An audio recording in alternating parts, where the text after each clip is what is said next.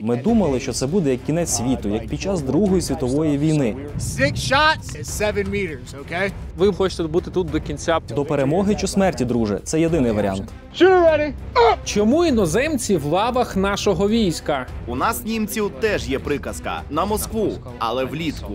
Наша армія Бундесвер просто обідрана як до нитки. Росія не нападає на Німеччину. Мені начхати. Так багато німців думають щодо цього питання. Німеччина і Росія були, вибачте, що я так кажу, але це були як братні народи. Вони йдуть на найризикованіші операції. Для гуру ж взагалі да, немає задач, які неможливо виконати. Не існує задач, які ми не можемо виконати в Збройних силах України. Коли мій командир сказав, ми збираємося виконати щось справді шалене, і я відповів: Та ну як? Міжнародний легіон України. Всі знають, хто в світі на білій стороні, хто на темній. І тому ми маємо унікальне явище легіон в Україні, але не на Росії.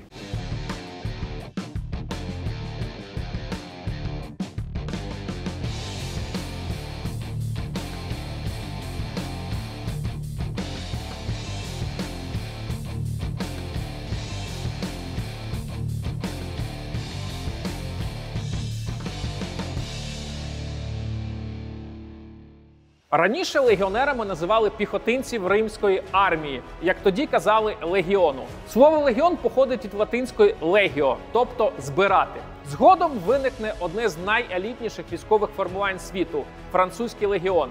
Його було створено для того, щоб залучити іноземців до служби у французькій армії. Його бійців, серед яких були й українці, називають легіонерами. З початком повномасштабної війни міжнародний легіон виник і в Україні. Мене звати Роман Бебах, і це відео про одне з найекзотичніших та найцікавіших військових формувань нашої країни. Для його кращого поширення безапеляційно закликаю вас поставити вподобайку та підписатись на канал. Міжнародний легіон в Україні знаходиться в підпорядкуванні головного управління розвідки Міністерства оборони України.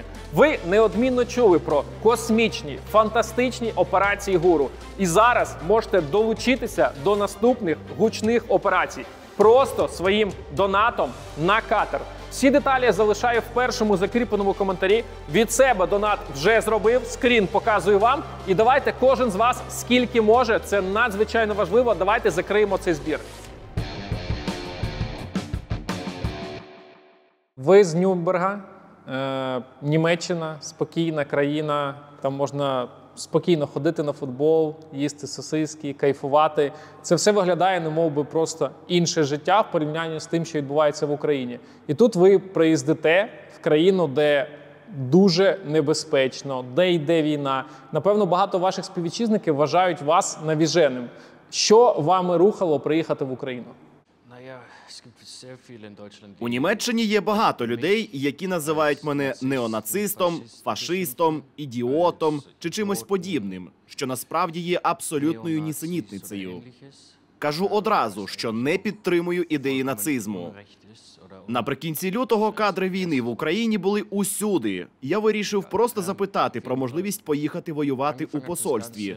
Після того, як Зеленський зробив заклик до добровольців, я отримав відповідь, а потім підготував усе необхідне, щоб поїхати в Україну.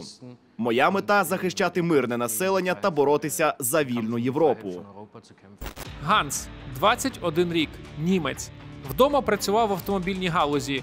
В Україну приїхав в 19. За цей час був бойовим медиком, піхотинцем та аеророзвідником. Те, що взагалі у в німецькому суспільстві виникає така думка, мені здається, це вплив дуже серйозний російської пропаганди. Наскільки ви вважаєте, російська пропаганда сильно впливає на німецьке населення? Російська пропаганда є скрізь у світі на північному полюсі чи то на південному. Вона скрізь, тому що росіяни надто вправні у цьому. Основна проблема полягає у тому, що 25 років тому Німеччина все ще була розділена навпіл. Половина Німеччини була під владою СРСР.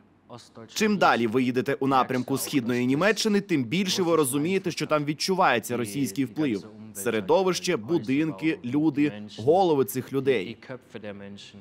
Наскільки сильно, е, зважаючи на радянський вплив, взагалі зараз відрізняється та Німеччина, яка була під Європою, так і та Німеччина, яка знаходилась під е, окупацією радянською?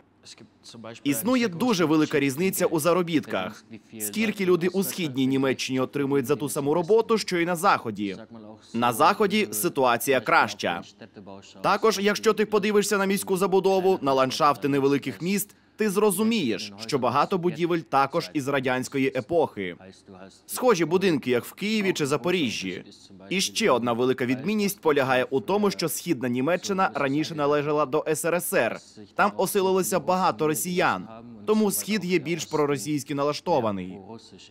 Просто це дуже нелогічно, тому що ви сказали, що та частина Німеччини, яка була жила з Європою, не роз'єднуючись, вона має кращі фінансові умови, зарплати, і нібито б та частина, яка була під радянським союзом, мала би тягнутися до кращого життя, а вони навпаки хочуть е, знову ну, дружити з Росією. Так де тут логіка?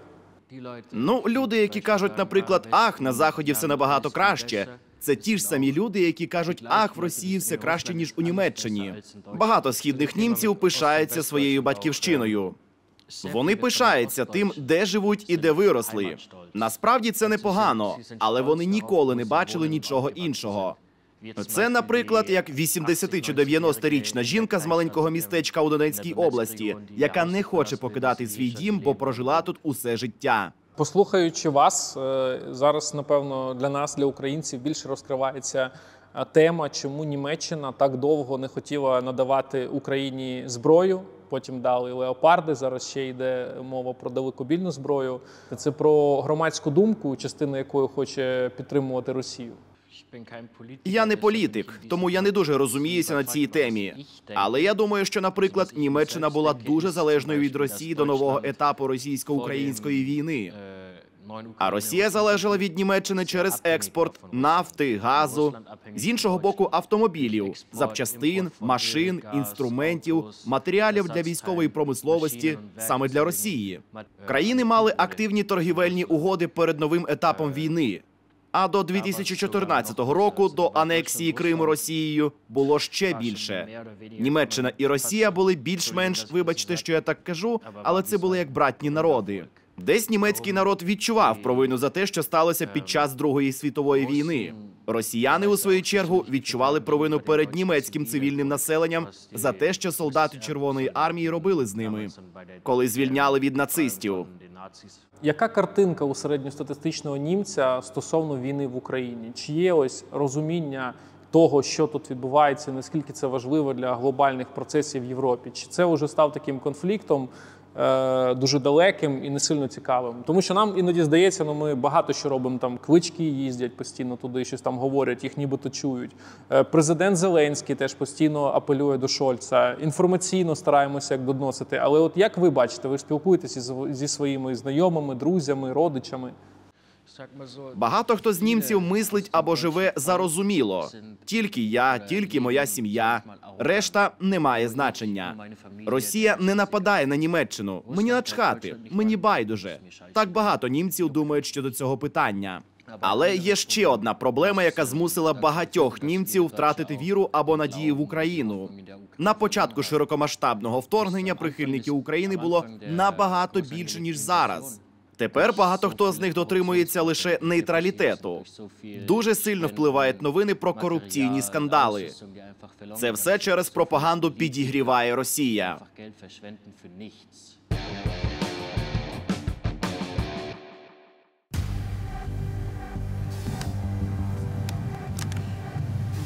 Інтернаціональний легіон від початку повномасштабної війни виконує задачі в найнебезпечніших, найгарячіших місцях нашої країни, починаючи Ірпінь, Херсон, Северодонецьк, Бахмут, Енергодар. Е, Де буде далі, далі буде видно.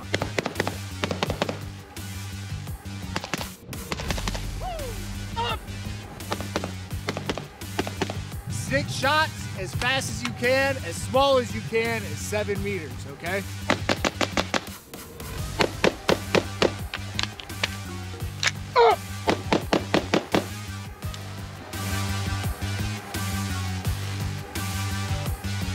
In front of lane. Ah, dude, I don't give a shit what you shoot. Go!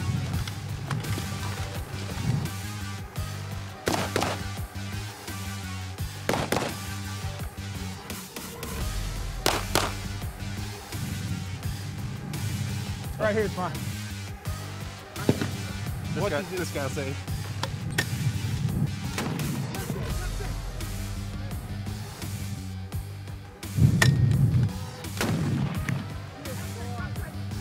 She's my baby. I love it. Шведська мова навіть на цьому розмальовано.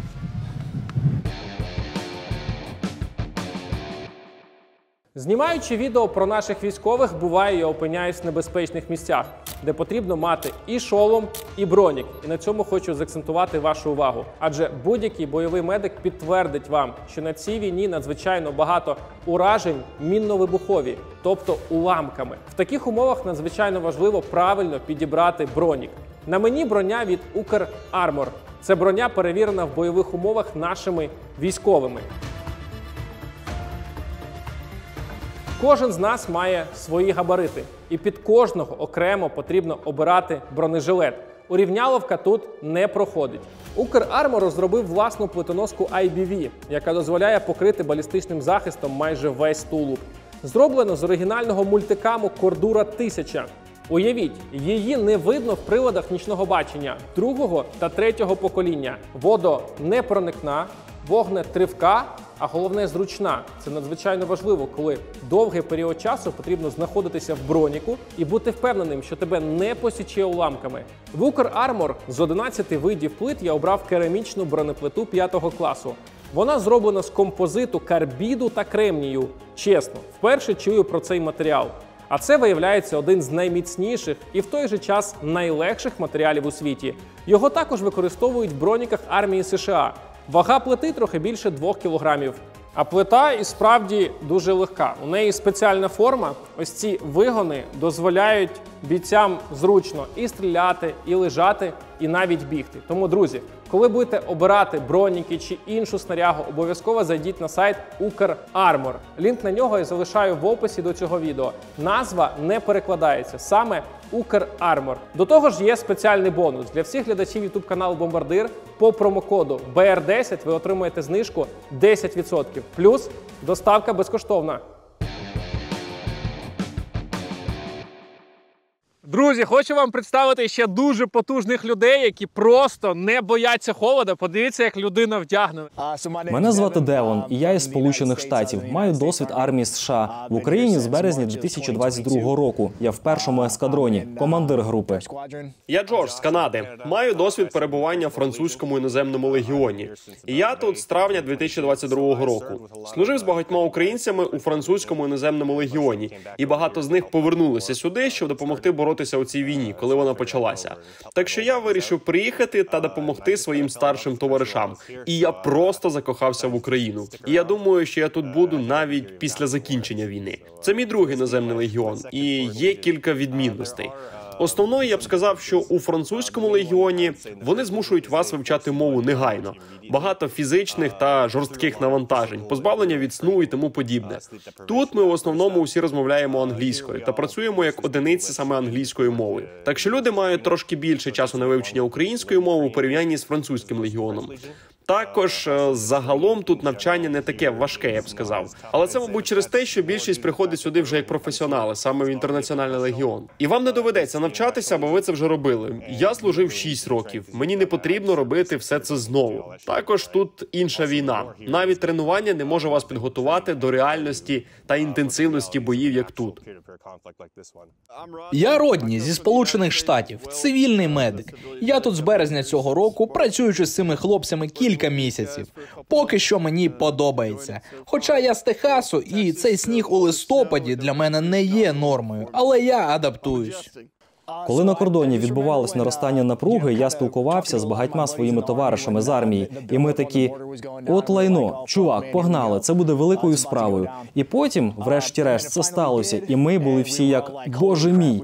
Ми просто чекали на той дзвінок. Знаєте, ми думали, що це буде як кінець світу, як під час Другої світової війни. Так що ми контактували з рекрутерами, готувалися повернутися в армію. Я вже був поза армією близько року. Президент Зеленський сказав: якщо ви іноземець вмієте воювати воювати, приїжджайте. Багато з нас подумали, це чувак звучить досить божевільно, але якщо ми будемо сидіти та чекати, це тільки загострюватиметься. Я і ще кілька приятелів сіли на літак наступного дня, і тут з того часу. Так що прийшли ми сюди, щоб боротися з росіянами і допомагати. Ми зберігаємо життя і вбиваємо орків. Чувак, ось що ми тут намагаємося робити. Ми тут до перемоги. Просто намагаємося зупинити цих типів від знищення прекрасної країни. Тобто, ви бу- хочете бути тут до кінця, поки не буде перемоги. Так, абсолютно до перемоги. До перемоги чи смерті, друже. Це єдиний варіант. Хлопці, я знаю, що ви були вже дуже непростих місцях, наприклад, висадка на човнах в Енергодарі. Е, Що ви в той момент подумали? Тому що, як говорять українські військові, це задача з зірочкою. Так Е, що, що ви скажете про такі от такого рівня операції? О, я пам'ятаю це. Це було щось інше. Коли мій командир сказав: ми збираємося виконати щось справді шалене. Я такий: ми вже робили багато дивних речей. А він відповів: Ні, нічого подібного. Ми збираємося взяти енергодар. І я відповів: Та ну як? Це була досить масштабна операція, одна із найбільших, в якій ми фактично брали участь спільно з іншими підрозділами. Це було дійсно вражаюче. Від думки, що ми насправді збираємося це зробити. Ми спробували це кілька разів і втягнулися у кілька досить дивних речей на Дніпрі. Це було абсолютно божевільно. Я був в армії, але я не був у морі. Я не морський піхотинець. Човни і вода це не моє, друже. Але вони сказали: Ей, нам потрібно це зробити, і ми зробили це. Так що це було досить вражаюче, однозначно, найбожевільніша річ, яку я коли-небудь робив у своєму житті. Ви мали досвід в інших арміях. Як вважаєте, армія НАТО чи змогла б працювати в таких умовах? Операція це завжди обговорення, планування. Розумієте, що я маю на увазі? Ми постійно сидимо за кавою, їмо і розмовляємо про те, як це було б, якщо б, наприклад, нашій армії довелося робити це, проходити через це. Легко дивитися на це об'єктивно і говорити: о, це ніколи б не сталося б, якби це була армія НАТО. Особисто я вважаю, що захід не здатний витримати таку кількість втрат. Ми живемо дуже сприйнятливим життям. Ми насолоджуємося життям. Ми отримали цю можливість жити. Так що, коли ви починаєте бачити ці величезні втрати на цій війні, неймовірні числа, яких насправді не було з часів корейської війни для нас, то це не те, що я думаю, що ми не змогли б витримати. Просто у нас не було б підтримки стільки часу, скільки воюють українці. Гордість, яку ви маєте до своєї країни і до своїх товаришів, чоловіків і жінок поруч з вами, абсолютно неймовірна і дивовижна. Я відчуваю, що там, де я ріс, у нас немає такої самої гордості, такої самої патріотичності, яка б змусила нас воювати стільки часу. Він і я воювали разом у Северодонецьку і також у Бахмуті. І для мене найважчими були саме міські бої. Міська війна вона зовсім інша, не схожа на будь-який інший тип війни. Тому що ворог може бути за кожним поворотом, особливо тут, в Україні. Багато будівель мають велику мережу підвалів, тому вам доводиться додатково очищати приміщення під землею, оскільки вороги можуть вийти з однієї будівлі, пройти через підвал, що пов'язаний з вашою будівлею, і вибратися та просто вас вбити знизу. Так що це дійсно важко. Відбувається багато речей. Ви не все контролюєте. Половина часу ніхто не знає, що взагалі відбувається. Але ми це пережили. Ми подолали це настільки змогли. Західні війська дуже добре володіють повітряною перевагою, і їм було б важко вести боротьбу як українців в цих обставинах.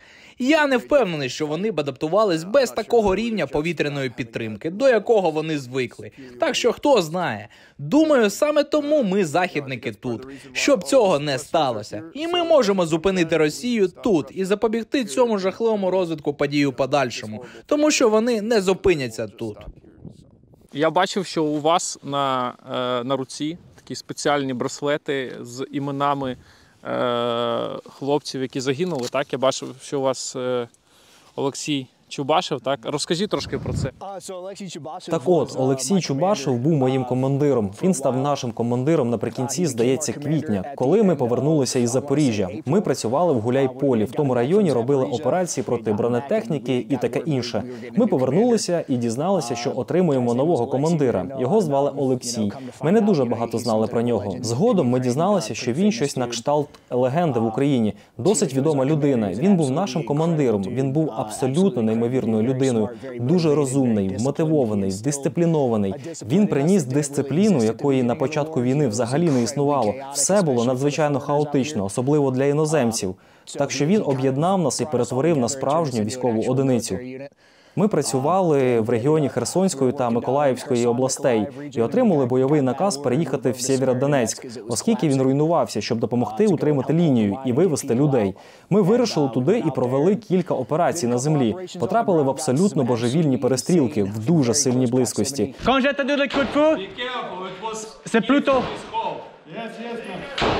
від 20 до 100 метрів. Бойові дії в міських умовах тривали понад 8 годин.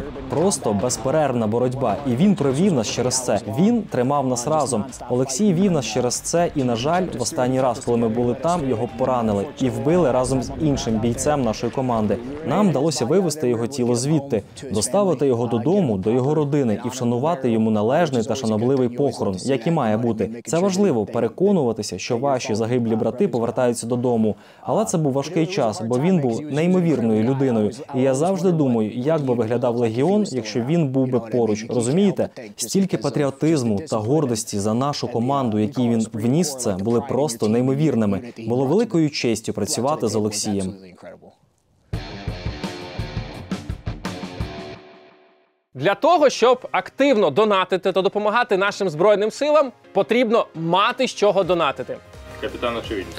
Дослухайте, будь ласка, в Україні за статистикою найвищі середні зарплати мають хто? Правильно, айтішники. І тепер головне питання: як увірватися в цей двіж? Адже це не закрита каста. І у мене для вас є просто супер пропозиція. В Made Academy розробили унікальну освітню платформу та пропонують безкоштовний формат навчання до працевлаштування на курсі повного дня. Тобто ви вчитеся безкоштовно і сплачуєте певний відсоток після того, як знайдете роботу в IT. 90% випускників Made Academy працевлаштувалися в IT саме таким чином. І більше трьох тисяч людей увірвалися в IT-двіж завдяки Made Academy. А що ж це таке? Made Academy – це сучасна академія it професій, і навчання тут дає змогу отримати знання та навички програмування, тестування та дизайну.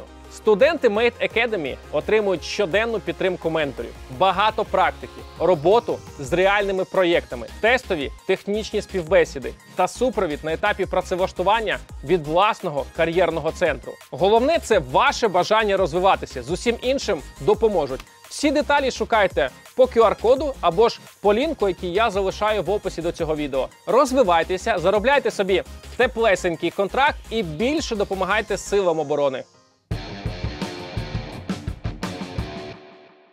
Яка нація вас найбільше вразила своєю мужністю? Можливо, є якась особлива історія? За час, поки я служу в Легіоні, е, ну, найбільш мене вразили, мабуть, американці все ж таки. Чому? Рівень підготовки, рівень кваліфікації. І багато чого залежить, як завжди, від людей. Тому що в першу чергу у нас йде люди, зброя, техніка, да, і ми це розуміємо. І з приводу людей можу сказати так, що приїжджають найбільш підготовлені, одні з найбільш кваліфікованих і фахівці, по суті, фахівці. Тобто для вас показник це армія штатів. Якщо людина туди потрапляє, проходить певний етап, це, це рівень все одно. Да? Вони їх прокачують серйозно. І знову ж таки, ближче говоримо про самих людей, да? тому що люди приїжджають з досвідом, люди приїжджають з вислугою років там 5, 7, 10 років зі своїми ротаціями. Той самий Ірак, Афганістан, і, і вони приносять цей досвід до нас сюди. Е, питання в як вирішуються да, там, проблеми на землі безпосередньо під час підготовки до операцій. Все ж таки, американський метод ну, він найбільш сучасний, я скажу так. І ми намагаємося взяти якомога більше від них. По якому статуту ви живете? Тому що знову ж таки приїхали американці, англійці, у нас свій статут. Е, Де ці правила? Е, Правила прописані, е, вони безпосередньо відносяться і до Збройних сил України, і мають, звісно, свої ж е, відображення за рахунок того, що працюємо з іноземцями. Є тобто це, комбін, це комбінована схема. Е, Відповідно, військова частина живе за статутами і за документообігом е, відповідно до українських законів і до українських статутів Збройних сил України. Але всередині підрозділу ми також використовуємо і американську, і англійську часткову систему управління персоналом. Тобто це такий мікс. Це такий мікс. Так, на землі мікс, е, відповідно, нагору іде, іде все ну, як за статутом Збройних сил України. А чи є оця книжка, що цей статут іноземного легіону? Щось є таке? Е, Вона є, і, але воно не вигляді книжки, скажімо так. В електронному вигляді у нас є окремий е, набір правил, які ми використовуємо, е, законів, можна так сказати, які ми використовуємо в нашій повсякденній службі. Наскільки важко вам, як е, одному з керівників е, легіону, е, сказати іноземцям іти на дуже важкі задачі? Ваш підрозділ виконує дуже непрості задачі. Ну, умовно кажучи, беремо е, висадка човнами на Енергодар. Я вважаю, що це взагалі якийсь космос. Це фільми будуть про це знімати, і ви безпосередньо теж брали участь ваш підрозділ в цьому. А, По-перше, скажу так, я не один з командирів легіону, я командир першого загону, один з командирів першого загону, е, начальник розвідки першого загону. А По-друге, скажу так, е, з приводу самих задач. Набагато важче людей, які вмотивовані, проїхали половину світу для того, щоб прийняти участь, взяти участь да, у бойових діях. Набагато важче їх заставити або попросити да, там, стати в рутинну службу е, з чергуваннями, з постійними чергуваннями. Набагато, е, набагато легше е, принести ідею завдачі зірочкою і е, проробити цю ідею. Е, Зробити план і потім, слідуючи тому плану, все ж таки висадитися на іншому березі Дніпра. Часто бувало таке, що вони говорили, ну це нереально, тут уже щось ми засильно взяли там. Буває, буває, але ми знаємо підходи, як це роб... як це робиться. Якщо є в тебе план, то будь-яка ідея може бути виконана отак. Ну для гуру ж взагалі да, немає задач, які неможливо виконати. Не існує задач, які ми не можемо виконати в Збройних силах України. Сильно. Ну, серйозно сильно. Ну, питання просто підготовки. Питання того, скільки часу ти взяв на підготовку.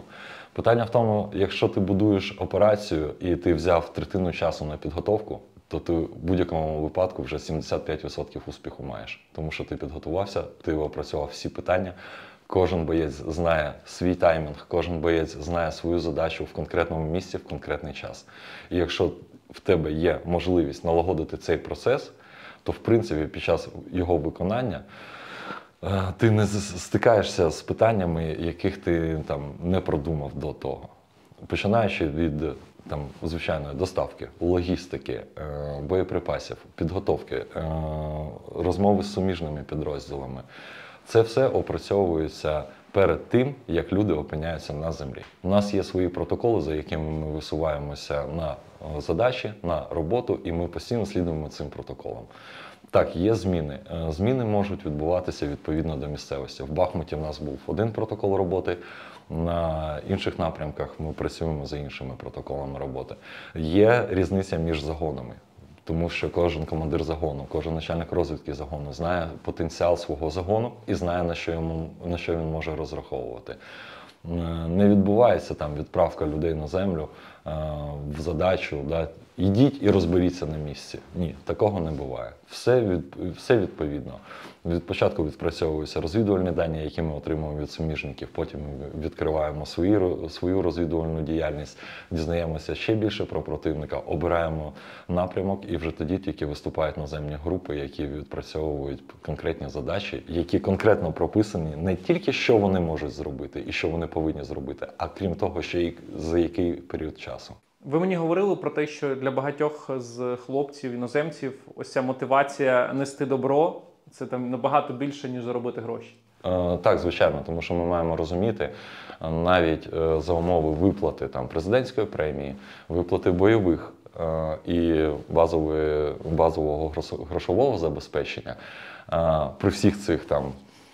Для України нереальних сумах, да, е, якщо переведемо, переводимо на валюту, да, то ми розуміємо, що це або середня, або трохи нижче середньої заробітної плати е, з тих робіт і е, з тих кар'єр, з яких хлопці приїхали до нас. Тому в першу чергу стоїть мотивація в тому, що всі знають, хто в світі на білій стороні, хто на темній, і на світлій, і на темній стороні. Тому всі вибирають світлу сторону, і тому ми маємо таке унікальне явище, да, там, як легіон в Україні, але не на Росії. Росія дуже часто в своїх якихось меседжах використовує цей посил про те, що можемо повторити, натякаючи на те, що ну, якщо треба, якщо треба, якщо ми включимося, то ми можемо і на Берлін рвануть. Чи розуміють люди в Берліні, що реально, якщо вони не будуть допомагати, е, ось ця орда, вона може і туди вже потім ну, поставити собі мету. І це правда. Вони говорять, що вони можуть далі піти. Мені це просто смішно. У нас німців теж є приказка на Москву, але влітку. Ähm, Мені, як і багатьом моїм друзям, нам просто все одно. Нам байдуже, що теревенить лисий чоловік у Москві, тому що він все одно нічого не досягне. Наприклад, зараз перед ним Україна, потім йде Польща. Він навіть до Варшави зараз не може дійти так, як він керує своєю армією. В якому стані німецька армія? Дуже часто ми чуємо критику в українських медіа, в українському суспільстві, чому нам так мало зброї передають, мовляв. Е, а чи є ця зброя у німців? Я розумію, що ви не, не працюєте в армії німецькій, там не знаєте скільки всього, але все одно ви ж всі між собою спілкуєтесь. Кожна самохідна гаубиця, яка прибула з Німеччини в Україну, ще кілька місяців до того перебувала у роботі німецької армії. Наша армія Бундесвер просто обідрана як до нитки. Занадто мало грошей виділялося. Адже не було ніякого інтересу. Мовляв, це Європа, тут більше ніколи не буде війни. У нас все добре з Росією, у нас все добре з Польщею. І в результаті армія була обідрана до нитки. І тепер ви можете бачити, що відбувається. У Бундесвері зараз більше техніки, яка не придатна до експлуатації, ніж придатної. Це стосується як простих автомобілів, так і винищувачів за багато мільйонів доларів. Дозволю собі зустрічне запитання: що сталося в Україні після розпаду СРСР, після того як Україна стала незалежною? В Україні були найбільші у радянській системі склади озброєння. Куди поділася вся ця зброя? Продали, не використовували, не цікавилися. Зараз же все одно мир. Е, Чи дивує вас факт того, що окремі німецькі праві партії блокують допомогу Україні? Е, Чому так стається? Може, у вас є відповідь? Здавалось би, Росія е, не є правою країною, але в той же час ці такі радикальні рухи вони дуже якось проти України діють. Військову допомогу часто блокують не лише праві політичні сили, а й центристи, і навіть ліві. Звичайно, це залежить від того, про яке саме озброєння йдеться, і чи є у Бундесверу достатньо потужностей. Усе, що надсилається Німеччиною в Україну, йде зі складів Бундесверу. Це означає, що його там більше немає. Все це потрібно було би закуповувати заново. А нові закупівлі у Німеччині тривають вічно. Можна пригадати ті 5 тисяч касок, які Німеччина надіслала на початку війни в Україну.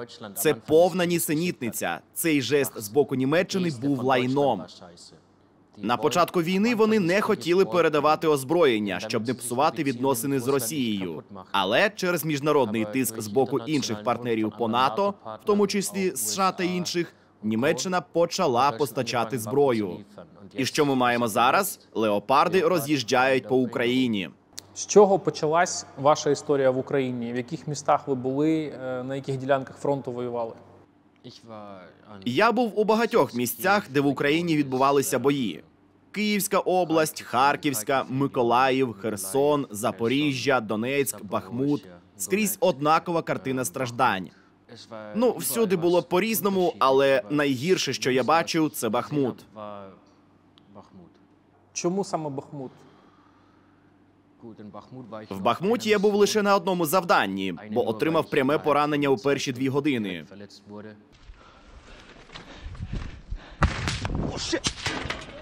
Russian, Russian, Russian, Russian! Fuck. Russian right there. Це було, коли Бахмут був уже наполовину захоплений, і було дві дороги до міста. Одна з них дорога з часового яру, яка заходить в місто по дузі. а інша далі з півдня. Окопи, окопна війна це найгірше, що я бачив до цього часу. Росіяни зайняли лісосмугу, яка вела до дороги. Нашим завданням було відбити цю лінію. Але в той же день, коли ми атакували, росіяни пішли в контратаку, щоб ще більше розширити свої позиції. І коли нас висадили з бронетранспортера, перше, що я побачив, було здається три або чотири тіла, які просто лежали у відкритому полі. Потім ми пішли далі через окопи, і ти дійсно повинен бути обережним, щоб не наступити на тіла. Є певна схожість із попередніми війнами, не з Другою світовою, а з першою. Ця схожість не у великій масі людей, як це було у Першій світовій війні, але з точки зору саме сцени бою, руйнувань, страждань, масштабу, запаху, образів це те ж саме. Якщо припустити, що війна, що ведеться Росією, закінчиться в найближчі кілька років, і в якийсь момент ми будемо розповідати нашим дітям або онукам про те, що тут сталося, ви можете взяти фотографії з 2022 року, наприклад, з Бахмута або Авдіївки, або з Роботиного на даний момент. Ви можете поставити їх поруч зі світлинами часів Першої світової війни, Вердень чи битва під Сумами, один до одного. Ви не бачите різниці. Якщо обидва фото чорнобілі. Що стосується Другої світової війни, то у німецьких школах нам змалку розповідають про те, що наробив нацистський режим, Гітлер та інші, які жахливі вчинки вони робили з єврейським народом, з усіма пригнобленими. Нам також розповідають, як це все сталося, як почалася Перша світова війна, і що призвело до Другої світової. Нам насправді кажуть, що ми німці навмисно вбили понад 6 мільйонів євреїв. Ви часто боялися просто от померти тут, в Україні? В Україні я вже отримав кілька поранень. Страх усі бояться. Хто каже, що не боїться, той бреше. У кожного бувають моменти, коли страшно. Чи боюся я смерті? Можливо, що так. Але якщо це мусить трапитися, я просто сподіваюся, що це станеться швидко. Так, що я сам навіть цього не зможу усвідомити. Наприклад, завдання в Бахмуті або інші завдання. Страху ніколи немає. Ти обережний, це природно, бо не хочеш, щоб тебе вбили через якусь помилку. Але ти не боїшся. Страх приходить тільки потім, коли адреналін знову спадає, або коли адреналін виходить з твого організму. Коли ти викурюєш перші 5, 6, 7 цигарок, коли ти починаєш надавати медичну допомогу товаришам або починаєш перевіряти, чи вони ще живі. Тільки тоді ти починаєш усвідомлювати. От лайно на його місці міг бути я. Чим особливий інтернаціональний легіон для вас? Різні національності, купа різних людей. Наскільки важко взагалі комунікувати? Особливих відмінностей культурних між нами не так вже й багато. Є більше релігійних, але це не дуже важливо, тому що усіх приймають і ставляться до них так, як вони того заслуговують. Звичайно, час від часу ви жартуєте над кимось, тому що вони, наприклад, приїхали з Англії і їздять не по тому боці дороги. Це поширений жарт. З цього сміються. Так само інша людина каже: Ти, німець, скільки ти сьогодні випив? Або Гей, ти, німець, що робить твоя нацистська країна? Це чорний гумор. Які національності у твоїй роті? Загалом є понад 50, навіть 60 різних націй. Американці є скрізь, британці скрізь, німці, багато білорусів, все більше і більше росіян. Є кілька чеченців. Є люди звідусіль. Там, де я зараз перебуваю, за моїми підрахунками, щонайменше є 30 різних націй. Якщо, наприклад, не вважати Америку і Канаду однією нацією, чого не варто робити. Для мене всі вони не є іншими національностями. Для мене вони мої брати. Яка країна найбільш екзотична в твоїй роті? Нова Зеландія. Які якості, характеристики українців вам дуже імпонують і приємно вражають? А от які ситуації навпаки, там, де українцям потрібно дещо інакше себе поводити? Українці дуже відкриті та веселі. Наприклад, що мені особливо імпонує, це звичайно хороша українська їжа. Борщ gefällt Також мені подобається історія України. Особливо треба відзначити, наскільки сучасною є Україна у таких аспектах, як онлайн-банкінг, створення документів онлайн, швидкість інтернету і все таке інше. Також залізничне сполучення, наприклад, Херсон-Київ. Херсон обстрілюють, але потяг усе одно приходить за розкладом з точністю до хвилини. Німецька залізниця інша. 10 грамів снігу на рейках і в результаті запізнення на 2 години. Тепер про погане. Це безперечно корупція. Війна вже майже два роки. Що зараз роблять окремі політики? Політики, міські ради, якісь просиджувальники крісел. Тендери на 30 мільйонів на ремонт дороги, наприклад. Дороги, що навіть не є важливою. Тоді Одеса, наприклад, Одеса дуже добре в цьому розбирається. Скільки коштував пам'ятник равлику? 500 тисяч гривень під час війни? Серйозно? Якого дідька ви собі думаєте? А потім Україна дивується, чому вона така залежна від іноземної допомоги. А тепер уявімо, наприклад, що тільки половина цих тендерів, які зараз проводяться, які є безглуздими, були б віддані армії, тому що гроші очевидно є. Тоді армія була би у набагато кращому становищі. Тоді набагато більше людей вирішили б піти у армію, тому що вони отримували б краще спорядження, вони отримували б кращу зарплатню, вони мали б кращі можливості. Але ні, одному Богу відомо, чому так. Один мій знайомий українець втік звідси.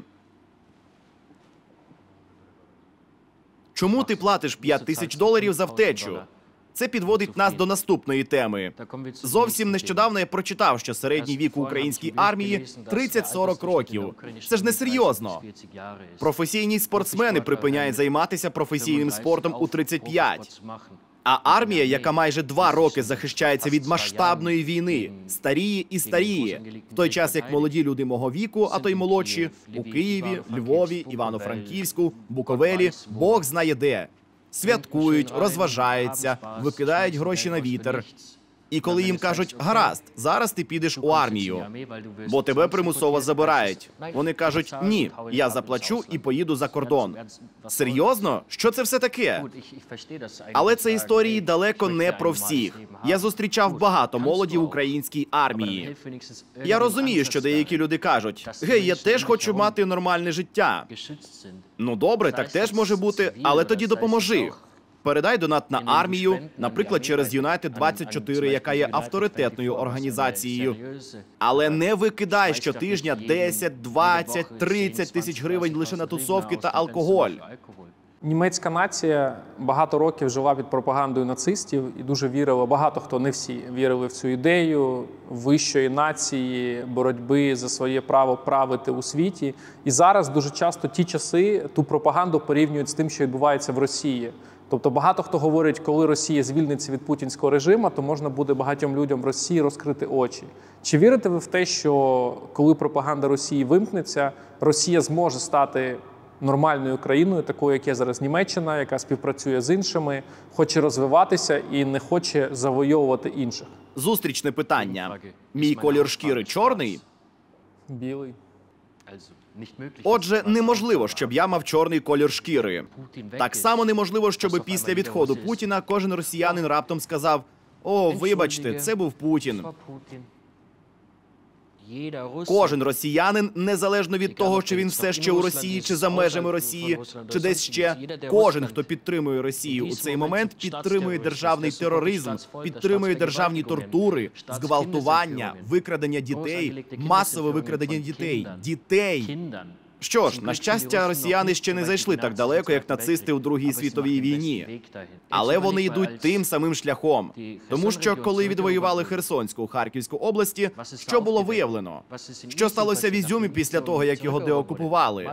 Масові поховання, катівні, катівні для дітей. Які адекватні люди таке роблять? Це роблять не лише по наказу. Багато хто робить це з власної ініціативи, з власної волі. Так само, як люди вирішують підтримувати Путіна і Росію. Це те саме. Можливо, зараз це не та тема, але це те саме, якби я жив у Америці і підтримував іділ. З іншого боку, так само нацистський режим зробив дуже багато поганих речей. Але коли цей режим впав, то Німеччина почала нормально жити. Це те, що відрізняє нас, українців, європейців, американців, або принаймні більшість із нас від тих, хто постійно п'є горілку, тобто наших ворогів. Ми нормально мислимо. Ми нормальні люди.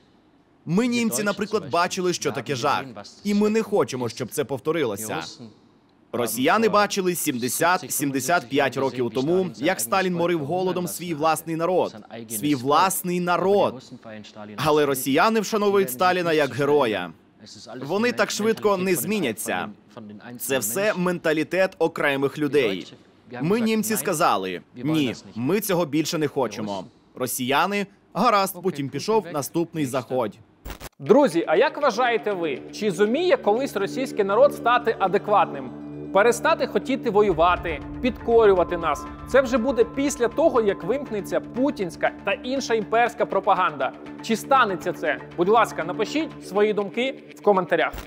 Чому ви залишаєтеся в лавах інтернаціонального легіону? Ви можете в будь-який момент розірвати контракт. Чим довше триває війна, тим більше звірств росіяни чинять на українській землі, тим більше людей гине. Я, наприклад, відчуваю, що зробив ще недостатньо. Можливо, колись настане такий момент. Можливо, ні.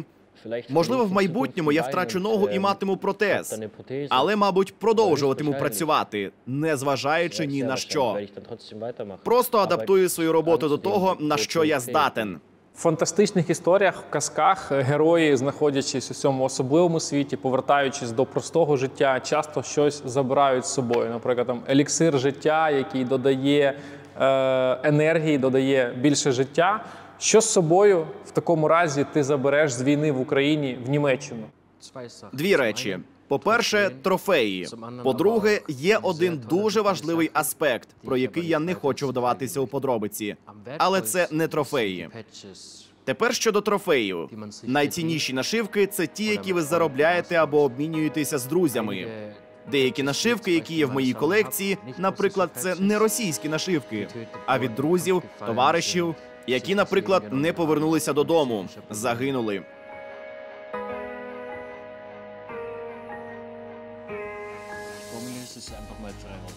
Хочу звернутися до українців. Війна ще далека від завершення. Вона триватиме навіть довше, ніж комусь хотілося би. Якщо думати про мир, то війна ще довго не закінчиться. Проблеми через війну будуть завжди. Але що ви можете зробити зараз, щоб уникнути проблем? Допомагайте армії, допомагайте своїм сусідам, допомагайте людям, які вам не байдужі. Будьте поруч один з одним у біді чи у радості. І найголовніше, не забувайте про нас, військових. Адже саме завдяки нам ви все ще тут можете стояти і дивитися це відео. Дякую.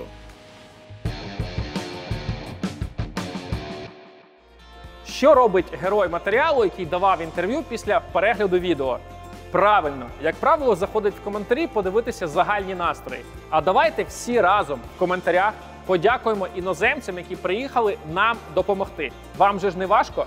Ви можете подякувати нашій команді підпискою та вподобайкою. І ще одне дуже важливо: донат. Ви вже зробили? Скільки можете на катери для гуру. На наступній круті операції QR-код залишаю ось тут. Коти чи собаки? Собаки. Ваша улюблена футбольна команда. Нюрнберг. В Німеччині проходять махачі між фанатами, і як це виглядає? Махачі бувають, але зазвичай це виглядає так, що той, хто програє, підбирає хвоста і викликає поліцію. А потім тобі доводиться тікати від поліції. Три речі, які вразили вас найбільше в Україні. Їжа, бабусі, ціни на цигарки. З яким українцем у вас найбільше асоціюється Україна? Бандера, Зеленський, Кличко, Пісня, під яку ви налаштовуєтесь на бій. Техно. Гарний артист. В легіоні у вас багато націй. Яка найлютіша? Грузини. Як вважаєте, Гітлер застрелився чи втік до Південної Америки? Аргентина. Найбільша маячня російської пропаганди, яку ви чули? Що мене вбили і що я нацист. Найсмачніше, що куштували в Україні. Це був після тижня перебування на позиції свіжий львівський круасан. Улюблене українське слово. Блін.